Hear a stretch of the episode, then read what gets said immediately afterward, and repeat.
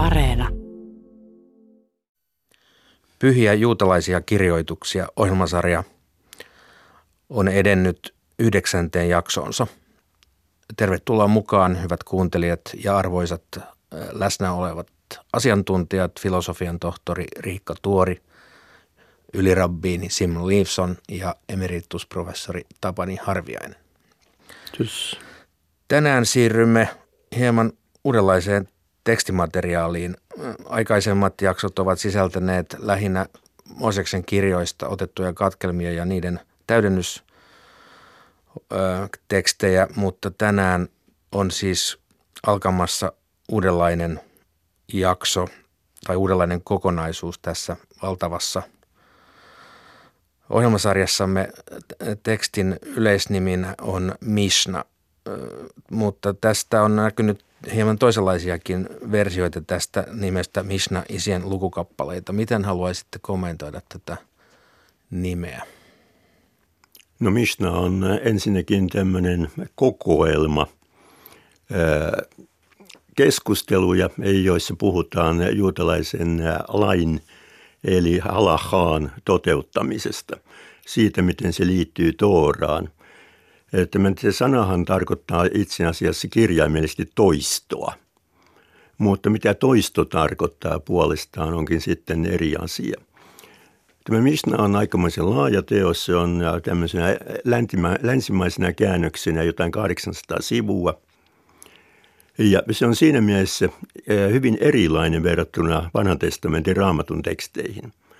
Että millään tavalla ei perustella, että Mishna olisi jotenkin uusi ilmestys ja sillä tavalla syntynyt. Tai että se jollakin tavalla tulisi suoraan jatkona hebrealaisen raamatun tai vanhan testamentin teksteistä eteenpäin. Sitä ei missään myöskään perustella selkeästi, minkä takia tällainen teos on laadittu. Ja myöskin se kielellisesti ja muodollisesti eroaa, eroaa hebrealaisen raamatun luonteesta. Se on toisenlaista hebreaa, niin sanottua Mishnan hebreaa. Toisenlaista kuin raamatun hebreaa. Tätä ei siis perustella mitenkään yksityiskohtaisesti tämän, tämän kokonaisuuden olemassaoloa. Se on juuri mielenkiintoinen asia. Yleensä tämmöiset seikat, mitä äsken mainitsin, on uuden uskonnollisen ilmoituksen perusmuotoja – ne liitetään jotenkin aikaisempaan, siinä pyritään jäljittelemään aikaisempaa ilmestystä tai, tai julistusta ja jäljittelemään sitä muodollisesti. Mutta, Mutta mistä maan yhtäkkiä ilmaantuu. Niin, ja kuitenkin näissä pohjustavissa keskusteluissamme te olette pitäneet tätä tekstiä hyvin tärkeänä. No siis tämähän on siis tosiaan 200-luvulta jälkeen ajanlaskumme alun tämä koko teos, siis Mishna. Ja kuten Tapani sanoi, se ei itsessään perustele millään tavalla sitä olemassaoloa, se on hyvin vahvasti lakiteksti. Ja poikkeus on juuri tämä, mitä me tänään luetaan, josta ikään kuin löytyy tämä yhteys Mooseksen Tooran, kirjallisen Tooran, viiden Mooseksen välillä ja sitten rabbien välillä. Mutta sinänsä tämä teos, mikä tänään luetaan, niin on, on todella, todella erilainen kuin mitä nämä muut Mishnan tekstit. Joo, voisi voi sanoa, että tämä on niin tämmöinen Mishnah, niin kuin sanotaan myöskin Pirkei Avot, meidän isiemme tämmöiset luvut, niin se on siis äh, hyvin filosofinen, äh, vähän niin kuin Mishle, äh, eli tämä Proverbs, sananlaskut, sananlaskut Salomonin. Niin tuota, sen verran voisin sanoa kuitenkin, että, että siis tässä tullaan näkemään myöskin ensimmäisen luvun alussa, miten tämä tieto ää, sitten Mooseksesta eteenpäin, tai Mooseksesta ää, kulki eteenpäin muille – Siinä nähdään semmoinen tietynlainen ää, ilmentymä, joka on hyvin ainutlaatuista juutalaisuudesta, tai ei ainutlaatuista, mutta hyvin keskeinen asia, se, että suusta suuhun, eli, eli opettajalta oppilaalle, isältä pojalle jatkuvasti luodaan informaatio jatketta. Ja nyt kun juutalaiset ovat olleet kautta aikojen vainottuja tietyllä tavalla – niin roomalaisten vallan aikana meidän rabbejamme huoletti se, että tämä su, suullinen perinne ei tule jatkumaan, koska kaikki tullaan tappamaan tai jäävät, jäävät pakkosiirtolaisuuteen jonnekin, missä heillä ei ole mitään käsitystä, mitä tapahtuu ulkomaailmassa.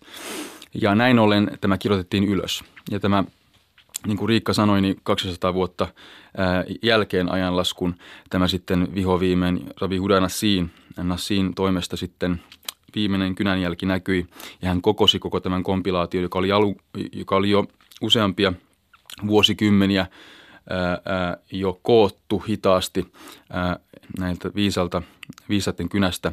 Eli tämä on periaatteessa siis niin kuin se laillinen osa, mikä tuli suusta suuhun aikaisemmin ja se on kirjoitettu. Ja se on itse asiassa se syy ää, ää, oikeastaan klassisessa traditiossa siitä, minkä takia se on kirjoitettu ylös. Se, että me oltiin vainottuja ja me, meidän piti pitää se tavallaan niin kuin el, elossa se perinne, mikä tuli suusta suuhun.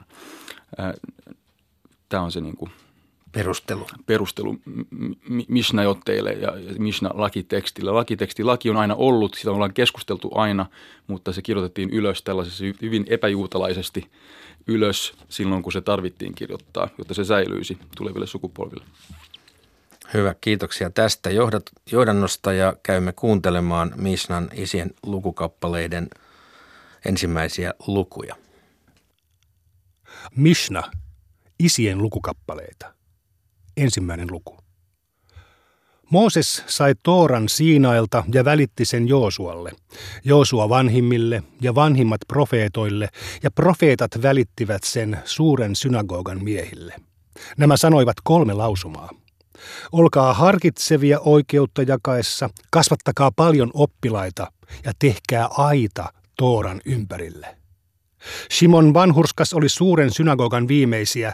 Hänellä oli tapana sanoa – Kolmen asian varassa maailma seisoo. Tooran, palveluksen ja hyvien töiden. Antigonos Soholainen sai opetuksensa Simon Vanhurskalta. Hänellä oli tapana sanoa. Älkää olko kuin orjat, jotka palvelevat isäntää aikoen saada palkkion, vaan olkaa kuin orjat, jotka palvelevat isäntää aikomatta saada palkkiota. Ja olkoon teillä taivaan pelko. Jose ben Joezer seredalainen ja Jose ben Johanan jerusalemilainen saivat opetuksensa häneltä. Jose ben Joezer seredalainen sanoo, olkoon talosi viisaiden kohtauspaikka, kieri heidän jalkojensa tomussa ja juo janoisesti heidän sanansa. Jose ben Johanan jerusalemilainen sanoo, olkoon talosi ovi selkoselällään ja olkoot köyhät perheesi jäseniä, äläkä puhu runsaasti naisen kanssa. Näin on sanottu miehen omasta vaimosta. Sitäkin suuremmalla syyllä toisen miehen vaimosta. Tämän perusteella viisaat ovat sanoneet, jokainen, joka puhuu runsaasti naisen kanssa, kun tällä on kuukautiset, aiheuttaa onnettomuutta itselleen. Hän lakkaa tutkimasta Tooraa ja perii lopulta osakseen Gehennan. Josua ben Perahja ja Mattai Arbelilainen saivat opetuksensa heiltä. Josua ben Perahja sanoo, aseta itsellesi opettaja, hanki itsellesi toveri ja tuomitse kaikkia ihmisiä aina viattomuuden vaakakupilla. Mattai Arbelilainen sanoo, pysy etäällä huonosta naapurista, älä seurustele jumalattoman ja väärintekijän kanssa, äläkä menetä toivoasi siihen, että maksun aika tulee. Jehuda ben Tabbai ja Shimon ben Shatah saivat opetuksensa heiltä. Jehuda ben Tabbai sanoo, älä asetu ylituomareiden kaltaiseksi. Ja kun käräjöijät seisovat edessäsi, he olkoot sinun silmissäsi jumalattomia väärintekijöitä, mutta kun he lähtevät edestäsi, he olkoot sinun silmissäsi vanhurskaita ja viattomia. He ovat näet hyväksyneet tuomionsa. Simon ben Shatah sanoo, Tutkit todistajia aina tarkoin ja ole varovainen puheissasi, etteivät todistajat niiden perusteella oppisi valehtelemaan. Shemaja ja Abtalion saivat opetuksensa heiltä. Shemaja sanoo, rakasta työtä, vihaa auktoriteettia, äläkä ryhdy vallanpitäjien kumppaniksi. Abtalion sanoo, viisaat, Varokaa puheitanne, ettette hanki itsellenne karkotustuomiota ja joudu muuttamaan pois seudulle, jossa vesi on huonoa. Kun oppilaanne, jotka seuraavat teitä, juovat sitä ja kuolevat, taivaan nimi joutuu häväistyksi. Hillel ja Shammai saivat opetuksensa heiltä. Hillel sanoo, pysy Aaronin oppilaana, rakasta rauhaa ja tavoittele rauhaa, rakasta luotuja ja tuo heidät Tooran luo. Hänellä oli myös tapana sanoa, joka nimeä levittää, nimen kadottaa. Joka ei lisää, siitä tulee loppu. Joka ei opi, ansaitsee joutua surmatuksi. Se, joka ei palvele, se varmasti surmataan. Joka käyttää kruunua, katoaa. Hänellä oli myös tapana sanoa, jos minua ei ole, kuka on minun puolestani? Ja kun olen itseäni varten, mitä minä olen? Jos ei nyt, koska sitten? Shammai sanoo, tee Tooran tutkiskelusi vakinaiseksi, puhu vähän ja tee paljon. Pidä tapanasi ottaa vastaan kaikki ihmiset iloisin kasvoin. Rabban Gamliel sanoo, hanki itsellesi opettaja, pysy erilläsi epäilyksestä, äläkä lisää kymmenyksiä arvion mukaan. Hänen poikansa Shimon sanoo, Kaiken ikäni olen kasvanut viisaiden parissa, enkä ole löytänyt ihmistä varten parempaa kuin hiljaisuus. Ei tutkiskelu ole pääasia, vaan tekeminen. Joka sanoja lisää, se syntiä tuottaa. Rabban Shimon ben Gamliel sanoo, kolmen asian varassa maailma seisoo, oikeuden, totuuden ja rauhan. Sillä on kirjoitettu, Puhukaa totta toisillenne, jakakaa oikeutta porteissanne totuuden mukaan. Toinen luku. Rabbi sanoo, mikä on oikea tie, joka ihmisen tulee valita? Jokainen tie, joka on kunniaksi noudattajalleen ja kunniaksi hänelle myös ihmisten silmissä – ole yhtä lailla tarkka helpon käskyn kuin hankalankin käskyn kohdalla, sillä sinä et tiedä, millainen palkka annetaan käskyjen täyttämisestä. Vertaa käskyn täyttämisestä koituvaa menetystä siitä tulevaan palkkaan ja rikkomuksesta koituvaa palkkaa sen aiheuttamaan menetykseen. Mieti kolmea asiaa niin et päädy rikkomukseen. Tiedä, että yläpuolellasi on näkevä silmä ja kuuleva korva ja että kaikki tekosi kirjoitetaan kirjaan. Rabban Gamliel, rabbi Jehuda Hanasin poika, sanoo, Kaunista on Tooran opiskelu yhdistettynä maalliseen ammattiin, sillä niiden kahden aiheuttama työ saa unohtamaan synninteon. Kaikki Tooran harjoitus, johon ei liity työntekoa, on loppujen lopuksi turhaa ja tuo mukanaan synnin. Kaikki, jotka näkevät vaivaa seurakunnan hyväksi, nähkööt he sen vaivan taivaan tähden.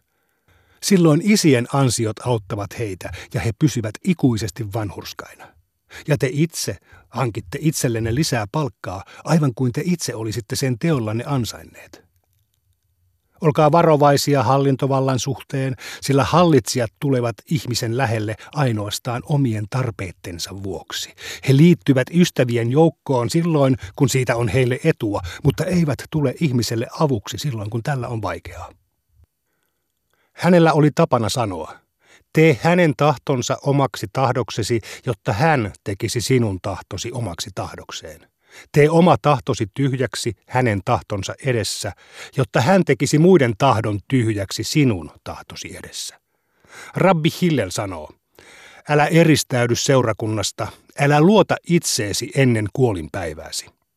Älä tuomitse toveriasi ennen kuin olet asettunut hänen sijaansa. Älä sano mitään, joka ei sovi kuultavaksi, sillä lopulta se kuitenkin kuullaan. Äläkä sano, kun minulla on aikaa, minä opiskelen sillä voi olla, ettei sinulla ole koskaan aikaa. Hänellä oli tapana sanoa, ei oppimaton osaa pelätä syntiä, eikä rahvas ole hurskas. Ujo ei opi, eikä kärsimätön osaa opettaa. Ei kukaan, joka harjoittaa paljon kaupankäyntiä, voi tulla viisaaksi. Ja siellä, missä ei ole miehiä, koita sinä olla mies. Vielä. Hän näki pääkallon ajelehtivan vedessä ja sanoi sille, koska sinä hukutit muita, sinut hukutettiin, ja lopulta ne, jotka hukuttivat sinut, hukkuvat. Hänellä oli tapana sanoa, joka lisää lihaa, lisää matoja. Joka lisää omaisuutta, lisää riitaa. Joka lisää orjattaria, lisää siveettömyyttä. Joka lisää orjia, lisää ryöstelyä. Joka lisää vaimoja, lisää noituutta. Joka lisää tooraa, lisää elämää. Joka on hankkinut itselleen hyvän nimen, on hankkinut sen itseään varten, mutta joka on hankkinut itselleen Tooran sanat, on hankkinut elämän tulevassa maailmassa. Rabban Johanan ben Zakkai sai opetuksensa Hilleliltä ja Shammailta. Hänellä oli tapana sanoa. Vaikka olet työskennellyt paljon Tooran parissa, älä lue sitä ansioksi itsellesi, sillä sitä varten sinut on luotu. Viisi oppilasta oli Rabban Johanan ben Zakkailla, ja nämä he olivat. Eliezer ben Hyrkanos, Rabbi Joshua ben Hanania, Rabbi Josef Hakohen, Rabbi Shimon ben Natanael ja Rabbi Elazar ben Arah. Hänellä oli tapana luetella näin heidän ansionsa. Eliezer ben Hyrkanos on kalkittu sisterni, joka ei päästä hukkaan tippaakaan. Joshua ben Hanania, onnellinen se, joka hänet synnytti. Josef Hakohen on vanhurskas. Shimon ben Natanael pelkää syntiä. Elazar ben Arach on ehtymätön lähde. Hänellä oli tapana sanoa myös, jos kaikki Israelin viisaat olisivat yhdessä vaakakupissa ja Eliezer ben Hyrkanos toisessa kupissa, hän voittaisi painossa heidät kaikki. Abba Shaul sanoi hänen nimissään. Jos kaikki Israelin viisaat olisivat yhdessä vaakakupissa ja myös Eliezer ben Hyrkanos heidän joukossaan, mutta El Azar ben Arach toisessa kupissa, hän voittaisi painossa heidät kaikki. Hän, Johanan ben Zakkai, sanoi heille. Menkää katsomaan, mikä on se hyvä tie, josta ihmisen tulee pitää kiinni. Rabbi Eliezer sanoi, hyvä silmä. Rabbi Josua sanoi, hyvä toveri. Rabbi Jose sanoi, hyvä naapuri. Rabbi Shimon sanoi, se, joka näkee ennalta tuloksen. Rabbi El Azar sanoi, hyvä sydän. Hän sanoi heille, minusta El Azar ben Arachin sanat ovat sanoistanne parhaat, sillä hänen sanoihinsa sisältyvät teidän sananne. Hän sanoi heille, menkää katsomaan, mikä on se paha tie, josta ihmisen tulee pysytellä kaukana. Rabbi Eliezer sanoi, paha silmä. Rabbi Josua sanoi, paha toveri. Rabbi Jose sanoi, paha naapuri. Rabbi Simon sanoi, se, joka lainaa eikä maksa takaisin. Se, joka lainaa ihmiseltä, on kuin se, joka lainaa Jumalalta, sillä on kirjoitettu. Jumalaton ottaa lainaa, mutta ei maksa takaisin. Vanhurskas on hyvä sydäminen ja antaa omastaan. Rabbi El Azar sanoi, paha sydän. Hän sanoi heille, Minusta El ben Arachin sanat ovat sanoistani parhaat, sillä hänen sanoihinsa sisältyvät teidän sananne. He kukin sanoivat kolme lausumaa. Rabbi Eliezer sanoi, Olkoon toverisi kunnia sinulle yhtä rakas kuin oma sielusi, älä ole herkkä suuttumaan ja tee parannus päivää ennen kuolemaasi. Lämmittele viisaiden valkian edessä, mutta varo heidän hiiltensä hehkua, ettet polta itseäsi. Heidän puremansa on ketun purema, heidän pistonsa skorpionin pisto ja heidän sähinänsä on käärmeen sähinää. Heidän kaikki sanansa ovat tulisia hiiliä. Rabbi Josua sanoi, paha silmä, paha taipumus ja luotujen vihaaminen ajavat ihmisen pois tästä maailmasta. Rabbi Josef sanoi, Olkoon toverisi omaisuus sinulle yhtä rakas kuin omasi. Järjestä itsellesi tilaisuus opiskella Tooraa, sillä se ei ole perintö, ja kaikki tekosi olkoot taivasta varten. Rabbi Shimon sanoi, Ole tarkka Shema rukouksen lukemisen suhteen. Kun rukoilet, älä anna rukouksellesi vakiintunutta muotoa, vaan olkoon se armon pyyntö Jumalan edessä. Kiitetty olkoon hän. Sillä on kirjoitettu, hän on anteeksi antava ja laupias, hän on kärsivällinen ja hänen hyvyytensä on suuri. Äläkä ole pahantekijä omissa silmissäsi. Rabbi Eliezer sanoi, ole vireä oppimaan, mitä vastaat vääräoppiselle. Tiedä, kenen edessä teet työtä ja kuka on työnantajasi. Rabbi Tarfon sanoi, päivä on lyhyt, työtä on paljon, työmiehet ovat laiskoja, palkka on suuri ja isäntä hoputtaa. Hänellä oli tapana sanoa myös, ei sinun asiasi ole saada työtä loppuun, mutta et myöskään ole vapaa jättämään sitä kesken. Jos olet opiskellut paljon tooraa, työnantajasi varmasti maksaa sinulle vaivastasi palkan. No niin, siinä kuulimme Misna isien lukukappaleita tekstin kaksi ensimmäistä lukua. Arvoisat asiantuntijat, mitä haluaisitte poimia tästä juuri kuulleesta tekstistä? No tässähän ikään kuin tehdään lailliseksi se, että rabbit ovat aitoja Mooseksen perillisiä, Mooseksen Tooran perillisiä. Ehkä pitäisi vähän selittää sitä, että mitä tämä Toora-käsite tarkoittaa. Että se ei ole pelkästään esimerkiksi viisi Mooseksen kirjaa, että ihmiset aina ajattelee Toorasta, että se on fyysisesti osa kristittyjen tuntemaa vanhaa testamenttia ja juutalaisille tämä on hebrealainen raamattu. Toora on paljon enemmän kuin pelkkä fyysinen teos. Se on ihan elämäntapa. Sanan juurella on tausta, siis sana opettaa. Eli voi ajatella myös, että siinä on tällainen oppimisen, elämisen prosessi, joka siihen kuuluu. Ja sen takia ehkä yksi kuuluisimmista tänne Mishnan Pirkeä Vot-tekstin lauseista on tämä tehkää aita Tooran ympärille. Eli rabbien elämä tarkoittaa sitä, että koko elämä kuuluu sinne Tooran sisälle.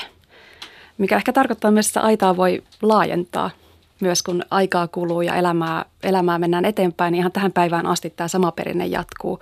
Jatkuvasti joudutaan rakentamaan sitä aitaa, jotta juutalainen pystyy elämään sen Tooran aidan sisällä. Toinen tähän teologiseen käytäntöön liittyvä asia, joka näin maalikkona heti herättää mielenkiinnon, on se, että Tooran tutkiskelu sidotaan hyvin voimakkaasti maallisiin ammatteihin ja arkiseen työntekoon. Niin siis, muistan kun me opiskeltiin, opiskeltiin Efratissa tota, Jerusalemin lähellä meidän Beit Midrashissa eli Toorakoulussa siellä Eshivassa. Istuttiin, opiskeltiin päivät pitkät ja – mitä meidän opettaja sanoi yhdessä vaiheessa sitten yhtenä päivänä, että tiedättekö te minkä takia tuolla toisella puolella ää, Beit Midrashia eli sitä opiskelusalia on valtavat ikkunat. Hän sanoi, että sen takia, että se mitä te opitte täällä on teoriaa ja se on loistavaa, mutta te pitää käyttää sitä tuolla. Te pitää nähdä ulos koko ajan. Ja tämä tarkoittaa, ja tämä on kytkös just siihen työhön – Eli siis ihmisen pitää tehdä työtä, koska sehän lukee jo, jo, jo Genesiksessä. Eli sieltä jo löytyy siis lähde sille, että Toora tulee aina työn mukana. Tai, tai Tooran mukana tulee työ. Ja tähän näkyy myös Talmudissa on näitä tiettyjä rabbeja, muun Simon Bar Jocha, joka tosiaan eristäytyy jopa luolaan. No oikeastaan menee pakoon roomalaisia, mutta kuitenkin siellä sitten omistautuu poikansa kanssa Tooran opiskelulle ja ei koe, että millään muulla on mitään väliä. Ja tämä on väärä tapa suhtautua maailmaan. Pitää arvostaa myös sitä, että toiset, toiset ja kaikkien tulee tehdä, tehdä myös tällaista maallista työtä elantonsa eteen. Mutta ihan siis semmoisen halusin myös tuoda esiin tässä tekstissä. Hän näkyy hirveän selvästi tämä Mishnan suullinen tausta. Eli tässä on selvästi muistisääntöjä. Koko ajan sanotaan, että kolme asiaa sanotaan. Rabbit sanovat kolme asiaa. Rabbit esiintyvät pareittain. Kolme pointtia. Kolme pointtia. Ja siis Talmudhan on täynnä tällaisia muistisääntöjä, että nyt, on, nyt seuraa viisi asiaa, muistat ne näistä viidestä koodisanasta ja sitten seuraa ne viisi asiaa. Eli tämä suullinen Toora selvästi on suullinen. Näitä tarvitaan siihen, että, että muistetaan. Asiat kulkeutuvat eteenpäin. Tuo Mishna edustaa nimenomaan sitä, mitä kutsutaan nimellä suullinen Toora, Torah al Torashbe Alpi. Ja tämä nimi johtuu siitä, että meillä on niin sanottu kirjallinen Toora, joka tarkoittaa juuri sitä, mitä hebrealaisen raamattuun viiteen Mooseksen kirja on kirjoitettu. Mutta juutalaisen käsityksen mukaan sen rinnalla on kautta aikojen kulkenut myös tämä Torah Shebelpe, suullinen Toora, jota ei saanut kirjoittaa näkyville, vaan joka piti muistaa joka pidettiin mielessä juuri muistajien avulla. Ja kun mainitsin tästä Mishnah-sanasta, että se tarkoittaa toistoa, niin yksi selitys sille on, että se oli juuri näiden muistajien, toistajien kuljettamaa suullista tekstiä. Täällä mainitaan semmoiset henkilöt kuin Tannaa, jotka on juuri joko oppineita tai sitten näitä muistajia, jotka osasivat ulkoa tiettyjä jaksoja suullisesta suullisesta tuorasta. Ja joiden tiedot koottiin sitten vasta siinä 200-luvulla tämä rabbi Jehuda Nasiin johdolla. Ja vieläkin kiistellään siitä, että koska tosiasiassa Mishna kirjoitettiin näkyville. Ja kuinka kauan se oli vaan näin ulkoa osattu. Tarvittaessa kutsuttiin semmoinen tannaa paikalla, joka osasi sen ja sen osan Mishnaa. Ja kysyttiin, miten se oikein menekään. Ja näiden yhdistäminen oli se Mishnan toistaminen, toimittaminen. toimitustyö. Ja Talmudissa jopa kiistellään, että kumpi on parempi rabbi, semmoinen, joka muistaa tämän kaiken vai se, joka osaa soveltaa tätä esimerkiksi lain määräyksissä ja tällaisissa niin tuomioistuin tilanteissa. Hyvät läsnäolijat, haluaisin päästää rakkaat kuulijamme mukaan erääseen vilkkaaseen keskusteluun, jota kävitte ennen nauhoitusta. Se koski mielestäni kuukautisia. No joo, se kiertyy siihen ajatukseen, että tämä Mishna on, on pikkuhiljaa kasvanut aineisto, tämä suullinen traditio. Asiastahan mainitaan näistä niin sanotuista esien perinnäissäännöistä, muun muassa Uudessa testamentissa, jossa keskustellaan uusista aiheista, joista, joista hebrealainen raamattu vanha testamentti ei kerro mitään. Pitääkö keisarille maksaa veroa vai ei? Ja onko tähkäpäitten taitteleminen sapattina, onko se työtä? Näitä uusia kysymyksiä, joita oli syntynyt koko ajan, kun pyrittiin toteuttamaan Jumalan tahto, eli laki, eli Toora. Siihen oli tullut uusia yksityiskohtaisempia kysymyksiä. Ja sitten uudet ajat oli tuoneet uusia ennennäkemättömiä kysymyksiä, kuten veron maksaminen Rooman valtiolle josta tietenkään vanhassa testamentissa ei sanankaan sanota. Jos me palataan siis siihen tähän kuukautistekstiin, niin kysehän on tästä kohdasta, joka herättää ainakin minussa syviä tunteita, että mä äläkä puhu runsaasti naisen kanssa, että mitä tämä tarkoittaa. Ja tosiaan pohdittiin tässä ennen lähetyksen alkamista, kun täällä sitten toinen kommentoi erään käsikirjoituksen mukaan, että jokainen, joka puhuu runsaasti naisen kanssa, ja tässä olisi mahdollinen lisäys, kun tällä on kuukautiset, aiheuttaa onnettomuutta itselleen. Eli ei olisi kyse siitä, että kaikki puhe naisen kanssa olisi olisi väärin tai, tai ongelmallista, mutta vain silloin, kun on tämä epäpuhtauden tila. Ja tämä olisi jollakin tavalla lieventänyt sitä määräystä. Me pohdittiin kiivaasti, että onko kyse lisäyksestä vai ei, ja me ei tultu mihinkään lopputulokseen, mikä tietenkin on aika mahdotonta, koska Missan käsikirjoitukset on satoja vuosia vanhempia kuin itse tämä meidän oletettu, että milloin tämä on todennäköisesti mahdollisesti koottu. Eli tämmöinen akateeminen näkemyskin on vähän hankala sitten loppuun asti saattaa. Mutta tosiaan tämä toinen asia, mitä tähän on sanottu tai yritetty selittää tätä ratkaisua, että miksi täällä kielletään puhumasta runsaasti naisen kanssa. Että se tarkoittaa lähinnä, että ei saisi juoruilla naisen kanssa. Tämä hebrean kielen sana siha olisi käsitetty juoruiluksi. Eli, eli tässä ei kielletä aviopuolisoiden välistä tällaista mukavaa keskustelua. Tämä mainitaan nimenomaan tässä kaikkein parhaana pidetyssä Mishnan käsikirjoituksessa, niin sanotussa Mishna Kaufmanissa. Siellä mainitaan juuri nämä kuukautiset. Ja muista varhaisista käsikirjoituksista sitä ei enää löydy, vaan siellä Ai sanotaan päin. suoraan, että naisen kanssa ei koskaan pidä puhua. Toisaalta tätä sovinistista vivahdetta hiukan, hiukan lieventää se, asia nähdäkseni, että myöhemmin tekstissä puhutaan hiljaisuuden arvosta noin yli malkaan, että turha puhuminen ei ole soveliasta muutenkaan, että on keskityttävä tekoihin puhumisen sijaan ja puhutaan hiljaisuuden arvosta. Eikö mm, niin? Joo, ehdottomasti kyllä, että puhun vähän ja tee paljon. Ähm, se on se, se niin kuin yksi isoista jutusta, mitä Pirkeavotissa on nähtävissä. Ähm, vielä tuohon kuukautisiin, niin sehän on iso halahinen eli laillinen alue juutalaisuudessa. Ähm, periaatteessa aviopuolisot käyvät läpi uudet häät joka kuukausi niin sanotusti. Silloin kun aviopuolisot voivat koskettaa toisiaan ja olla hyvin lähellä toisiaan ja sitten tätä kautta harrastaa avioliista elämää, niin silloin ei ole ongelmaa, mutta heti kun tämä ei ole mahdollista noin kaksi viikkoa kuukaudessa, niin, niin silloin se, sitä puhumista muodostuu hyvin – ongelmallinen alue, joka on hyvin hankalasti rajattavissa. Ja näin ollen myöskin tämä yksi aspekti tähän lisää, joka mun mielestä aika syvällinen ja hyvä, että altar besiha, älä puhu liikaa sellaisia asioita kenties, jotka voisi johtaa johonkin sellaiseen, mikä on kiellettyä siinä aikana. Tähän voimmekin päättää tämänkertaisen jakson.